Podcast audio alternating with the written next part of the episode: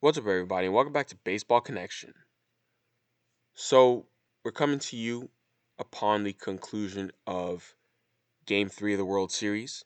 The Braves get a 2 0 victory. This was a pitching showcase.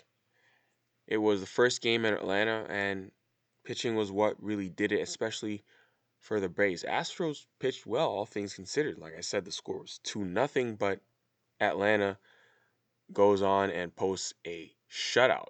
So let's discuss that. Ian Anderson got the start for the Atlanta Braves, and the rookie just continued to impress.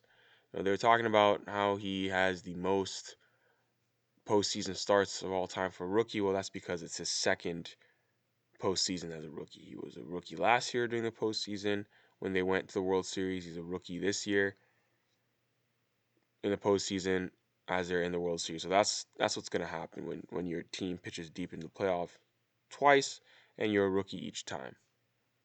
You get to re- retain rookie status because you didn't pitch enough games the year before. So that's just the way it is. It's one of those quirky things. But nonetheless, Ian Anderson has looked very, very good. He looked very sharp today. Five no hit innings with four strikeouts and three walks against the Houston Astros. And then the bullpen, you know, AJ Minter, Luke Jackson, Tyler Matzek, Will Smith, all those guys came in, did their job, shutting down the Houston Astros lineup. On the other side was Luis Garcia for the Astros. He looked pretty good too. He only went three and two thirds though. We gave up one earned run and had six strikeouts and four walks. The RBIs, one off the bat of Austin Riley, another one which was a solo home run late in the game off the bat of Travis d'Arnaud in the eighth inning off of Graveman. So that's where the runs came from, but Houston is completely silent. Their bats were silent all night long. They mustered a grand total of two hits on the night. They're going to look to turn the page tomorrow and just wake up those bats. You have to score more runs than that for sure. I mean, obviously you got to score to win, but I mean, two hits that, that that's uncharacteristic of them. And they're just going to turn the page. It is what it is. They're going to try to tie things back up tomorrow where they have Zach Greinke on the mound. It's not yet been announced actually who will pitch for the Atlanta Braves, but we'll probably find out, you know, early tomorrow what that's going to be. Not really sure what they're going to do there, but Zach Greinke will get the start for the Houston Astros, with tomorrow being Game Four. So yeah, I mean, the story really was the Braves pitching. You know, like I said, Ian Anderson was getting was the guy with the start, and he was getting you know a lot of love. There are five no hit innings, but I mean, I would say the bullpen was equally impressive, equally impressive. So that's where we stand right now. But very, very um, you know, straightforward recap for this game, and this Braves bullpen really has become a bit of a story this offseason. Uh, sorry, this postseason. We saw the whole, you know, Tyler Matzek spectacle when he came in against the Dodgers and, you know, completely shoved. And they continue to do that. They continue to do that. Not just Matzek himself, but, you know, those guys I mentioned. Um, you know, AJ Minter, Will Smith. So, yeah, good stuff. Good stuff over there. This is a you know NL ball, ballpark, you know in Atlanta. So you're seeing you know uh, Yordan Alvarez play the outfield. He started in left field. Kyle Tucker played center.